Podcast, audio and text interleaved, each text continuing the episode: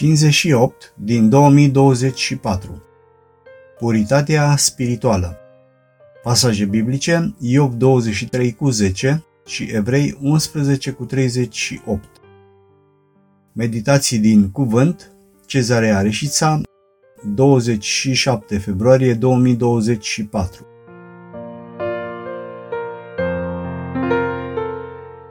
Vom încheia seria de studii în care a fost folosită pentru creștin metafora aurului, reamintind că aurul pur are cel puțin trei caracteristici.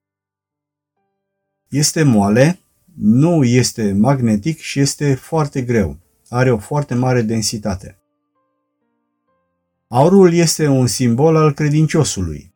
A se vedea eu 23 cu 10.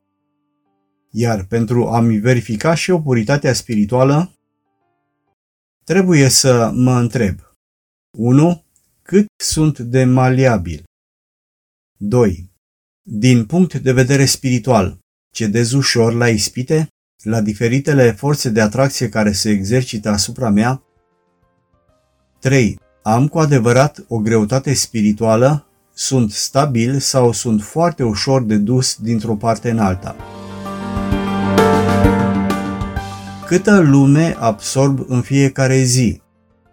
Ce adun în mine? Câte noutăți, câte știri și câte informații video și audio care nu numai că nu mă apropie de Dumnezeu, ci mai grav chiar mă distanțează de Dumnezeu.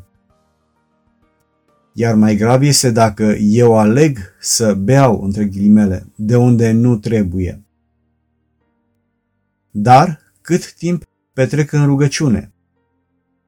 Cât timp dedic hrănirii vieții mele din Dumnezeu, din cuvântul lui Dumnezeu. Oamenii credinței, deși au trăit între oamenii din vremea lor, totuși nu s-au asemănat deloc cu ei. Despre ei, în Evrei 11 cu 38, sunt scrise și aceste cuvinte. Ei, de care lumea nu era vrednică, au rătăcit prin pustiuri, prin munți, prin peșteri și prin crăpăturile pământului. Pe ei, contemporanii lor i-au prigonit. Dar oare în viitor am putea avea parte și noi de așa ceva? Oamenii credinței au rătăcit prin pustiuri, deși de sus din cer se vede totul. Și poate ne întrebăm oare de ce Dumnezeu nu i-a călăuzit într-un mod supranatural și de ce nu i-a ferit de necazuri. Și noi ne ferim de pustiuri și nu ne place să trăim o viață cu atâta nesiguranță cum au avut oamenii credinței. Și este poate ceva normal să ne dorim să avem o viață liniștită, în care să știm zi de zi de unde plecăm și unde ajungem.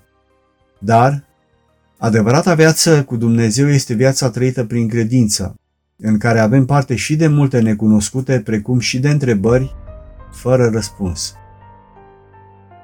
Doamne Iisuse, fă te rog frumos parte de harul de a mă încrede în Tine, indiferent de situațiile prin care trec. Amin.